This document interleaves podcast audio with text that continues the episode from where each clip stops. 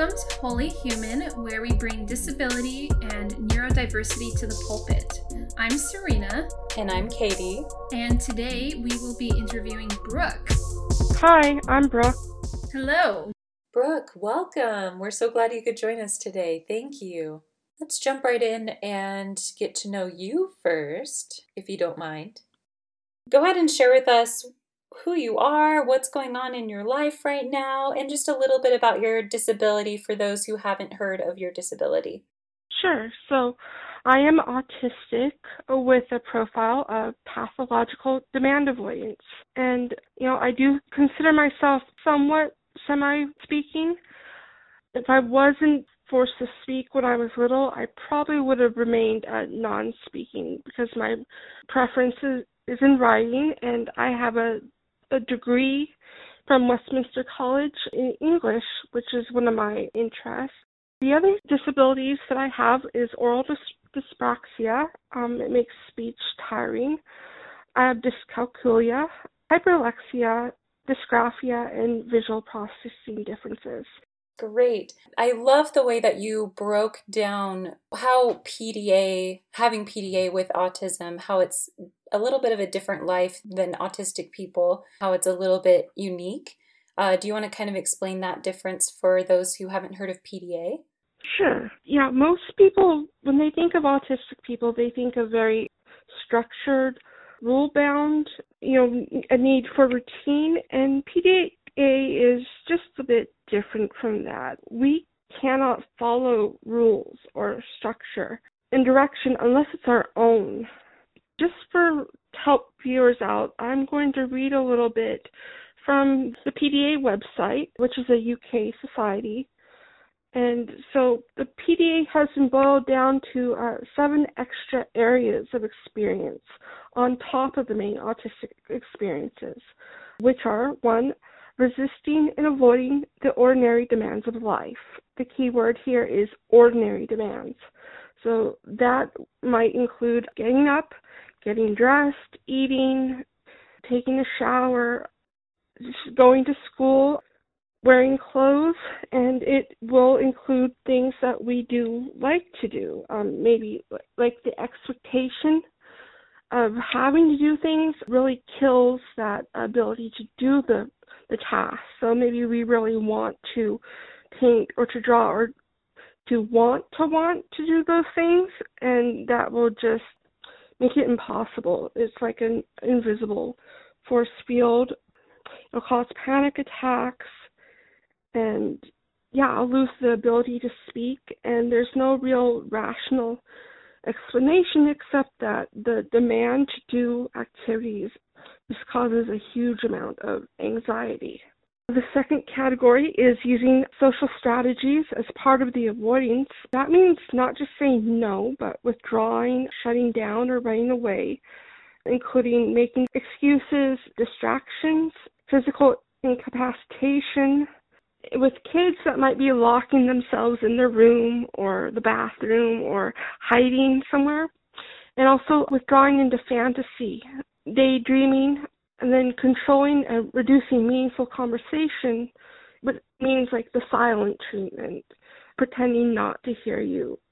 And the third category is appearing sociable, but lacking some understanding. Again, with autistic communication, we take things pretty literal. That means with P D A, because we are focused on being more social, we're focused very much on people, we'll mask that. And I'll explain autistic masking in just a, a bit, but I'll pretend to understand what someone is saying and kind of work it out in the background in my mind based on other contexts that I know about. The fourth category is experiencing intense emotions and mood swings. It means I have a lot of difficulty with emotional regulation. It means rapid mood swings, impulsiveness, and unpredictability.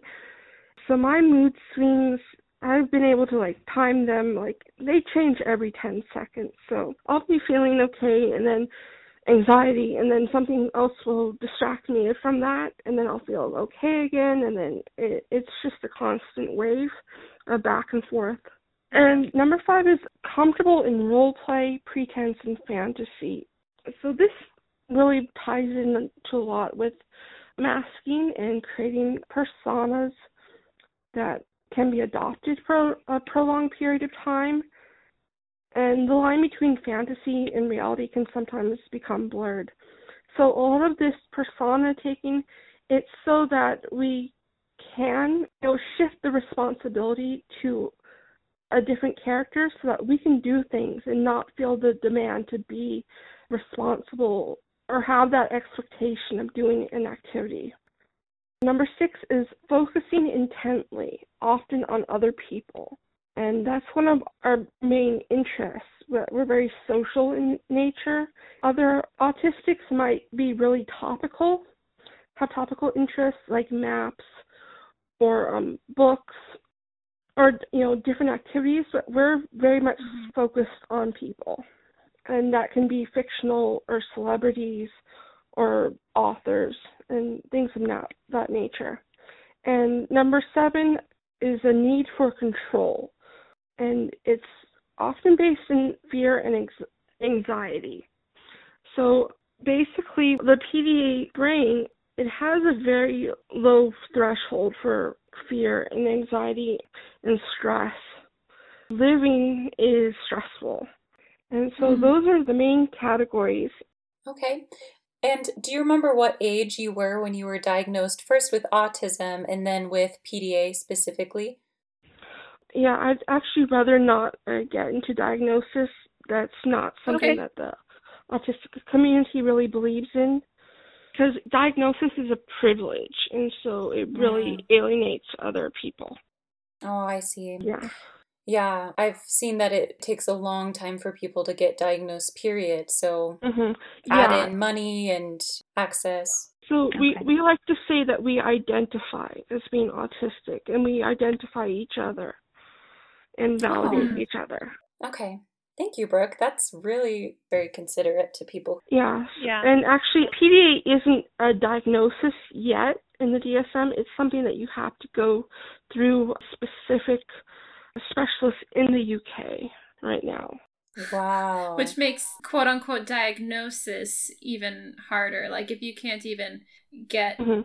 a technical diagnosis as being autistic, like getting all the way to the U K without health insurance or resources is almost impossible. Wow. Mm-hmm. Okay. And then you have been a member of the church since you were young, right? Yeah, I was uh, born in the church. I was baptized at eight. And I am into genealogy. And so uh, a lot of my ancestors were part of the first wave of immigrants from Europe who converted and came to build Zion in the West. And I'm not really into that whole uh, narrative of nationalism and religious nationalism. Personally, I wish mm-hmm. they could have stayed in Europe. My brain will almost always pull up conflicting and contrary thoughts and find a way to disagree and not go along with any mainstream ideas and narratives, um, even good ones, unless it resonates with my core. You know, sitting in church, there's something that, you know, I know that the teacher's saying that is either colonialist or fascist or supremacist or spiritual bypassing. Like, my brain will just get set off and go all red flags, and it makes it really stressful to sit in this church, because my demand avoidance will say, no, no, no, no, no, that's not true. This is how it actually happened, because the history is one of my interests. I like things to be portrayed correctly. And so I either yeah. will have to get up and leave. Yeah, I just want to take charge of the meeting and set things right. There really is that intimidation to just stay quiet and uh, not cause controversy. Yeah. Even doing that is too much of a demand someday. Yeah. Do you think if the church was less fearful of controversy or asking questions and clarifying in church settings, do you think that that would be a better environment for you to thrive? Or do you think that that would still be stressful for you for other reasons? I think it would help, because P D A really demands that there is no hierarchy. and structure. Mm-hmm. Um, mm. And that's something that we need to thrive, because we have to feel like we're in control, but other people are also equals, and we don't see authority. From the inside, everybody's just the same, and we're just trying to get through, and we really resent other people coming in and demanding things from us that we don't see as their right to. Yeah. So you've talked a little bit about how P D A is an internal battle, right? We believe that disabled people don't often get a chance to have callings or leadership roles as often as non-disabled people, able-bodied people, neuro- neurotypical people. Do you believe that having like a gospel doctrine or a Sunday school teacher calling would be really fun for you? Or do you think it would be challenging because of that disagreement with hierarchy and wanting everyone to be equal? Yeah, the idea of callings, yeah, it's just not in alignment. I guess with me, it would be way too demanding, mm. for one, mm-hmm. and because it's more about people t- sharing, taking turns with the different roles. You know, the teacher and the students are the same, and they should be teaching me as much as I teach them. And the, the labels and the titles, they just add to that stress of people yeah. not seeing themselves as equal enough to talk to a teacher. Mm, that's really interesting. Yeah, I'm just kind of pondering that. I guess I'm trying to take what you said and kind of imagine a church structure, although I guess it wouldn't be a structure then if it, there's no hierarchy. Right. How, I guess, I mean, this is a huge question, and maybe if it's too big of an answer, don't worry about it. But like, what kind of church structure would you imagine as like being really fulfilling and in line with your core values and, and the way your mind works in terms of like callings, like we were talking about, or just responsibilities or tasks, I should say? Everything would have to be mutually agreed upon. I guess there's a lot of like different structural philosophies that could be looked at, but one that's yeah. really trending in the autistic community is social ecology. It's the ability to maintain stability while simultaneously recognizing that people have different talents, points of view, and styles, and it, seeing where those uh, organic unions can come together. Hmm. And it opposes a lot of the standardization that we have. There's no standard way to be a follower of Christ. Everybody has their yeah. own unique ways of life and things that they have to deal with. And it's pretty much the society that was described in the Book of Mormon, where when people were righteous and they had their needs met and they had rights, they didn't have classes. People yeah. nowadays, they think of that as utopian, but it's not. In my mind, that's kind of the definition of a utopia, but I guess, are you saying it's not utopian because utopian societies inevitably have flaws, or like, why do you make that distinction? Utopian is used to mean fantasy, okay. something that cannot really happen. Okay. So you're saying social ecology is feasible, and that's why you don't want to use the term utopian to describe that and what? Mm-hmm. Right. What happened in the Book of yeah. Mormon. Yeah, social ecology, it's going on right now in nature.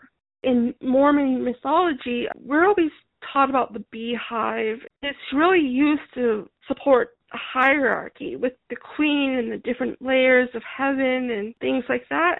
That's not the actual reality in nature. There's no hierarchy. The bees, they have different roles, but they're there to support each other. The queen doesn't control the hive. Mm-hmm. She just regulates the bees through her pheromones, and that helps them stay on task, like emotionally. The forager bees, they go out and they bring food, and they bring in everything the worker bees need, that the queen needs. You could say that the bees that have to stay in the hive are like kind of disabled, and that everything is focused around their needs. The ones that have to do you know, the egg laying and the different tasks that don't allow them to go out. It's all in cooperation. I mean, even the queen, you think that she's the only one laying eggs. No, the worker bees also lay eggs, and they get a chance as well for their offspring to become queens later on. Yeah, in nature there isn't that hierarchy that humans, you know, project onto it. I love that you pointed that out, because the way the church sees the family, like how the family proclamation is, it almost falls into that where it says men and women have separate roles. The men, what is it, provide and protect, and then the women have their own roles Nurture. in the home.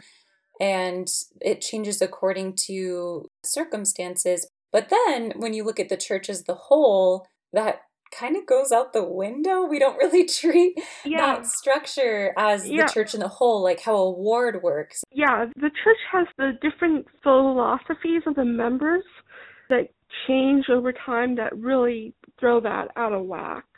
Mm-hmm. Because the time when the church was setting up in the nineteen hundreds, there was this other philosophy called social Darwinism that everybody was really buying into, especially charitable institutions like churches. And that really gave people the idea that people who are able-bodied, who are wealthy, they must be morally superior to everybody else because science says so. Before it was, oh, well, God says so, but now it's science that says so. And that leads into the formation of what we know now as ableism and fascism and our current productivity culture. And also into our current church. And you see this in just about every congregation in the way it polices its members. It keeps people in line. In the case of disabled and neurodivergent people, the entire population, uh, not just in churches, feel that they have the right to dictate to them how to live and be, and that their needs and experiences aren't valid. It creates a really psychologically and emotionally dangerous environment. The type of mm-hmm. stewardship or authority most bishops imagine they possess over the congregation leads to psychological abuses. Yep, yep. So that this idea that members meet with their bishop, who has no training in social work or psychology, to discuss personal and private matters uh, simply by virtue that they are a bishop, it's asking people to give up a level of control or sovereignty over their lives to their church leaders who are strangers. And that's a huge no, like a massive violation of boundaries, not just or P D A autistics like myself, but most disabled people who don't have much control in their lives. This creates a very traumatic power dynamic.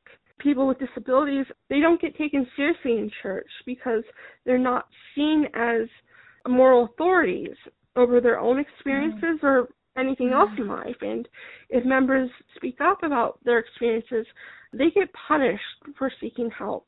That's one of the reasons why I never trusted any bishop or any church leader with any serious matters over my life, because they're just office workers to me. I'm my own authority on me and my relationship with God. I love that so much. I also have a healthy distrust of authority. I don't think I have P D A, but uh, just from other life experiences, I completely agree with everything you just said. You said something really profound. You said neurodivergent and disabled people are not seen as moral authorities in the church, and oftentimes not even in their own lives. Mm-hmm. That's something that we're really trying to combat with this podcast, to show that we are moral authorities, especially in our own lives, but also we are moral authorities just as much as other people in the church are to the rest of the church. My next question to you is, how can people listening to this interview right now encourage moral authority and recognize the moral authority of disabled people and, and neurodivergent people, and try to chip away at that unhealthy abuse of authority in the church? Yeah, yeah. So again, I would just begin by unlearning a lot of the philosophies that we've been taught in the past, and really question what their actual beliefs are. Because a lot of people, when I've talked to them, they will say, well, I've never thought of that before. And it's like, yeah, you, you should. You should be thinking about these things. Yep. And it's just another way of learning social skills. Like, these are the new social skills. Learn about disabilities. Ooh. Learn about neurodivergent experiences. You know, being autistic, the minute you come into our community, our different communities, uh, we have our own culture and our own language. And mm-hmm. a lot of neurotypical people, they don't understand that. And so they get confused. They think we're speaking the same language, the same social language, and we're not. Mm. I think that would break up a lot of assumptions about autistic people. If people looked at autistic people as a culture in and of itself, I feel like if that concept was understood, yeah. there would be so much more respect for the autistic community. And it's not that big of a concept. Like, it totally makes sense. Yeah, it's like Spanish speakers uh, listening to French speakers. They both have a root language, but they're very different in sounding. Yeah, people really have difficulty with understanding that, the deep pathologizing of a disability and the, the culture surrounding it. If you don't mind, I would just like to read off the things that autistic society would like neurotypical people to understand. Yes, please. Sure. Yeah, yeah, and that would just uh, clarify some, some concepts to put everything in context here. A lot of what I'll be reading is what I've learned, because I've spent the past twenty-five years just connecting, researching, and trying to better understand myself and engage. One is that, again, like I said, autistic people, they have their own culture, society, and way of communication.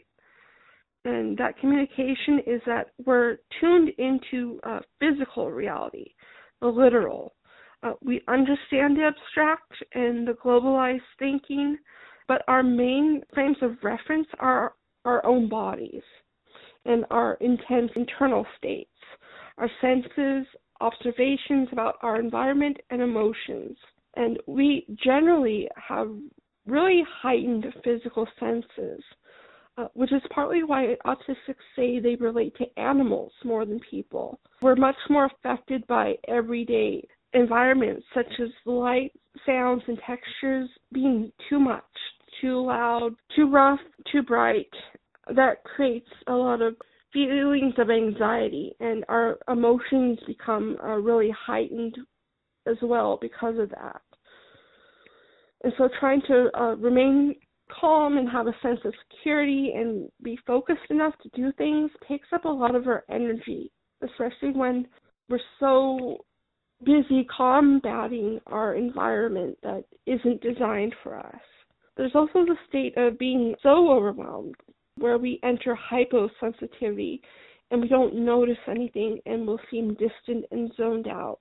Hmm. Yeah, and because our senses are different, many autistics report having higher rates of spiritual experiences.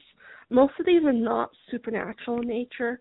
It just falls out of neurotypical experience. Also, our brains use one sense at a time. To hear you, I can't be looking at you. The visual input will just take over, and I won't be able to hear anything. And to hear, there has to be silence. Our brains don't filter incoming sensory information. There's no priority list. And I have to manually decide what to focus on and hope hyperfocus tunes the rest out if I can't alter the environment. And T's live in a Goldilocks zone where their brains auto-adjust their senses for various environments. So everything probably feels comfortable all the time to them. Also, there's no multitasking. If in a group, I can either focus on the group and their physical presence, social dynamics, or the discussion, not both. Mm-hmm. Work or socializing, not both. I have to have um, one main area of interest or focus. Otherwise, my skills and abilities are undermined. And that's very much general across the board in the community. Also, our first language is energy. And that ties very much into effective empathy, which is our dominant way of connecting with people. That literally means the ability to feel what others are feeling. We sense each other and feel energy and are affected by it. Not all autistics are empathic, but it's a dominant experience. Hmm. Yeah, cognitive empathy, the ability to intellectually relate and understand other points of view, varies greatly as with other people, but ours is not impaired. We relate to other autistics and neurodivergents just fine. And compassionate empathy, the ability to act on one's emotions to help others, is also pretty high. And when it comes to empathy in general, it's not linear or static. Everyone experiences empathy differently depending on their mood and mental state. There is no such thing as anyone ever experiencing no empathy. Can I ask you a question? Oh, sure. Uh, sorry, I don't want to interrupt you. And I don't I don't want to make any equivalence here, because I know what I'm going to say might have an emotional charge to it. But I have been reading, um, just because I'm really interested in different neurodivergencies, et cetera. I've been reading a book called Confessions of a Sociopath. Yeah. And it's interesting to me how she describes her experience of not having empathy as like its own kind of neurodivergence. Um. Yeah, I, I just wanted to point yeah. it out that in the A S P D community, sociopath and psychopath are slurs. We're really pushing back on that because they do okay. have empathy. It's cognitive empathy. Okay. And they do have feelings as well. They're different, but there's no such thing as no empathy. People are people. And that's, we're pretty gotcha. hard on that stance. You know, even with a diagnosis of antisocial personality disorder or narcissistic personality disorder, there is cognitive empathy. Okay. Okay. So, yeah, again, we, we would like people to know that there is the issue of the double empathy problem, which is a study autistic scholar Uh, Doctor Damian Milton published his research that shows um, how autistics and neurotypicals have such different experiences of the world and how we communicate that uh, realistically for both neurotypes, communication and empathy was impaired. So there are no inherent deficits in autistic social communication. It's that neurotypicals, they need to learn about us and our culture and not expect us to relate to them uh, just on the basis of being human. We're two cultures, and there has to be people working toward understanding. And at this point in time, it's just the autistics who are expected to do the work and not neurotypicals. And we, we really do not like that position. Mm-hmm. Yeah. Autism and language really gets a bad rap. I mentioned hyperlexia, and that is the ability to begin reading at or before the age of two. And so language is really important to me, and that really gets downplayed in most mainstream um, research because they think, oh, we don't understand idioms or how to really communicate, and that's not true. It's just that words and speaking are slippery. It's not always a reliable skill, and we often prefer writing. When we speak, we speak plainly. The language that describes clear intent and the physical is preferable to socially constructed meanings. So there's no hidden intent or reading between the lines or social baggage or anything that exists in uh, neurotypical speaking. So that really trips us up as autistics. You mentioned when you emailed us that when you write poetry, it's literally you explaining your experience. For neurotypicals who don't understand your experience, it comes off as like Shakespearean almost, you know what I mean? But it's like you're describing what's happening to your body. Yeah, and I just come up with it off my head just because. And so I'll, I'll share it. So if I say, her words rose through me as flames, disintegrating my spine, my soul, leaving my body to mingle with the cigarette smoke lingering on her lips, a perverse kiss. I'm not being dramatic. I'm literally describing the physical sensations in my body as I hear words, someone speaking, and a certain kind of tactile synesthesia that I experience when hearing sounds and words, and uh, nothing else. I'm not saying cigarette smoking is bad or good.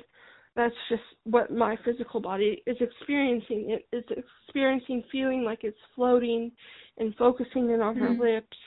Yeah, it, it gets really fun because in my poetry classes at Westminster, we talked a lot about political context and social context, and that was not easy to navigate at all. Again, there's a lot of prejudice with literal language in poetry where they call it just having pretty words. Like, no, someone put in the work to arrange those words so that they create an experience. Yeah. Also, what's really important is that when we do speak, uh, we speak in order to share information and uh, connect through mutual exchanges. So if someone shares something about an experience they've had, the listener will in turn tell the first speaker about their own similar experience. And that is how we show empathy, by demonstrating how we physically relate to another person's experience and understand them. It's also how trust is formed. Uh, many autistics yeah. w- would not want to open up to those who do not demonstrate they understand and relate. Words of sympathy don't mean anything to us. We need direct empathy in order to feel safe and connected. And, you know, unlike the typical perception of this type of communication, we don't center ourselves in conversation. We are there to pass along information about shared experience or new information that might be interesting or helpful. The content mm-hmm. is more important than the speaker or the conversation itself. And our brains, we don't prioritize information, so we tend to share a lot, uh, just in case it, it is important. And it's very stream consciousness. The way that we speak uh, naturally to each other, it's back and forth like waves. Mm-hmm. The other things that the autistic people would like people to know is just, so we have uh, specializations, which are often called special interests, but that word isn't really preferred. We prefer specialization. It has a lot more respect to that. And these mm-hmm. are activities or topics that our brains uh, latch onto. We don't have control over the topics. Interests choose us. And when we have our interests, we experience the same euphoria as when you fall in love. And so we'll spend hours gathering information, making and collecting objects, and learning the skills surrounding our interests. So we often become experts in those fields. And these passions are oxygen for us, and they act as our will to live. And a lot of people say that it is literally the only things keeping them alive. Uh, never come between us and our interests. So, yeah, there's just so much stigma around that, because it's our way of coping. Mm-hmm. Mm-hmm. Uh, another really uh, stigmatized behavior is stimming, and that has been making its way onto TikTok by a lot of autistic advocates and advocates using it for self-expression and to normalize it, and, and that's really great. So I just wanted to clarify what stimming is.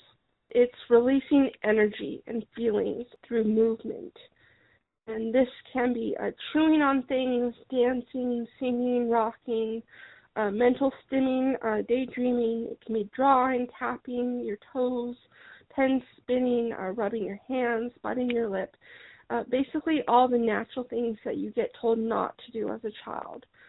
So all humans stim, like we have to get up and move, but autistic people absorb a massive amount of energy and information from our environment, more so than other people. And for us to process mm-hmm. it all, uh, we have to move, we have to stim. And so the, the excess energy is released through movement, and we can uh, regulate our emotions and senses to that. That's the only way that it really allows us to regulate, so that we can take in more information. It's like constantly removing water that's being poured into a glass so that the glass won't overflow. Without stimming, we go into overload so fast. And unfortunately, even stimming isn't enough sometimes. And so here's the, the dreaded uh, meltdowns that most people think of when they think about autistic people. Meltdowns, they occur when we are overloaded from our environment, from being around too many people, too many physical sensations, and our feelings become too much, and it erupts. We'll have panic attacks, crying, screaming, other outbursts, and P D A, we're known to just scream and, and shout. There could be a lot of swearing and yelling at the other person and saying things to hurt them. And we have no control over that. It just comes pouring out. And there's, yeah, nothing to do but leave us alone until we're done, because we lose physical and mental control of ourselves. And it's like a seizure. And a lot of people, they find it really embarrassing, and they don't want people to be around to see that. If you ask a lot of autistic people, they say, do not come near us. Don't touch us. Don't try to hold us or even be in the same room, even if it's a child. The extra stress that your presence will add being there, it will just overload us more and prolong the meltdown. And even trying to talk to us, the speech will overload us. We can't talk in that state for the most part. And a lot of autistic children, they die during meltdowns due to being restrained. And that occurs mm. in schools, in public schools. That's a big issue that the community is speaking out about right now. You made this very clear, and I just want to emphasize it. Stimming and meltdowns are different from each other. Stimming is positive, like it's helpful for you, right, to like work yeah. through emotions, and mm-hmm. it can happen because of positive things, or it can happen because of negative things. It's just a reaction right. when it's a mm-hmm. lot of like to get energy out. Meltdowns are different. If someone sees stimming versus meltdowns in public, either way, give people their space, allow them to work through what they need to work through. Do your best to like bring down stimulating factors. If it's loud, try to make it quiet, you know, but don't touch people. Don't try to move. I mean, even if someone tried to move you out of the situation, do you feel like that would be helpful or still no? Um, no. Okay. Yeah, just let the person be wherever they fell, mm-hmm. if, if they've fallen, because again, the, the touch will just overload. Okay. So neurotypical people, if they witness either stimming or meltdowns happening, if they can clear up overstimulating situations like sense overload, do that. But if not, give them their privacy and their respect and allow them to work through it. Is that correct? Yes. Okay. See, another thing, part of autistic experience are shutdowns. That often comes with burnout. And that's when we've been overworking and we used up all of our internal resources, either through having a job, going to school, or socializing. When that happens, we can go into catatonic states and lose our abilities to read or speak and function. And it often looks like depression, but it's not. It, and it can't be treated that way. Mm. When that happens, it feels like the world has fragmented, with the pieces of information uh, floating everywhere that your brain can't put together or translate anymore. Burnout can last for a very long time or a very short time, depending on how quickly the body recovers. Yeah, that can be in a, a traumatic experience itself, because not a lot of people understand burnout and shutdowns. Neurotypical society, they really underestimate the need for us to have rest and alone time, and the seven-day work week, that, that's overload. A lot of autistics yeah. that I know online can only work two hours a day, and then they're they're done. So that's something that we're looking at changing for the future when it comes to accessibility of work. And disabled people in general would probably high-five you on that. Yeah. Yeah. It's, yeah, it's very difficult. Yes. Folks, we are so sorry to leave you on a cliffhanger, but that is the end of part one of our interview here. Huge thank you to Brooke for meeting with us. Part two will come out in just a few days. You can find us on Instagram at Holy Human. W H O L Y H U M A N, and on Facebook at Holy Human Podcast. Email us if you would like to be involved and be an interviewee. Our email is holy human podcast at gmail dot com, and all of our episodes with full transcripts are available at holy human podcast dot com. And thank you to Mativ for our intro and outro music. We accessed it through freesound dot org. And that is it, folks.